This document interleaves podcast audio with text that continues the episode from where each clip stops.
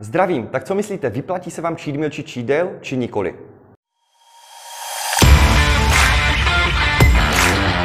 Cheat meal či cheat day nezlepšuje nijak metabolické výhody, pouze po dobu cheat mealu samozřejmě máte, řekněme, větší regeneraci a můžete mít trošku větší metabolické benefity. Ovšem, ty se vrací zpátky do normálu a když máte pak zase nižší dny, tak zase budou nižší. To znamená, nemá to žádné výhody navíc oproti tomu, když si ty kalorie rozložíte rovnoměrně. Další věc, všechny kalorie se počítají. I kdybyste za hodinu snědli 10 000 kalorií, tak neplatí varianta typu, co jsem slyšel, že tělo to nestihne stravit. Zpomalí si trávení, uloží to. Takže z hlediska metabolismu či všeobecně cheat meal nemá úplné výhody a máte lepší si třeba vlnit ty dny, podle tréninku nebo podle potřeb.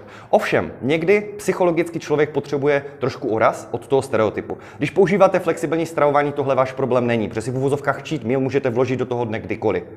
Takže používat, ano, pokud to psychologicky potřebujete, ideálně započítat to, ale takové to, že se to nepočítá nějaký den, je naprostý nesmysl, akorát vám to zkazí formu. Chcete si více nasytit tu formu? Dobře, potom doporučuji na 2 až 3 dny zvýšit sacharidy tak o 50-100%, sůl nechte podobně, vodu nechte podobně a uvidíte v úvozovkách zasucha, jak vypadáte aktuálně v té formě. Takže když jste v přípravě, nasytíte si to takhle a můžete se podívat, jak se třeba posouváte, jak vypadáte a nepotřebujete k tomu takovýto cheat meal a bude to pravděpodobně udržitelnější. Nemluvě o tom, že často po tom cheat mealu nebo cheat day se z hlediska travení necítíte vůbec dobře ani psychicky a nevždy se to úplně vyplatí. Takže používat rozumně a každá kalorie se počítá. Be effective.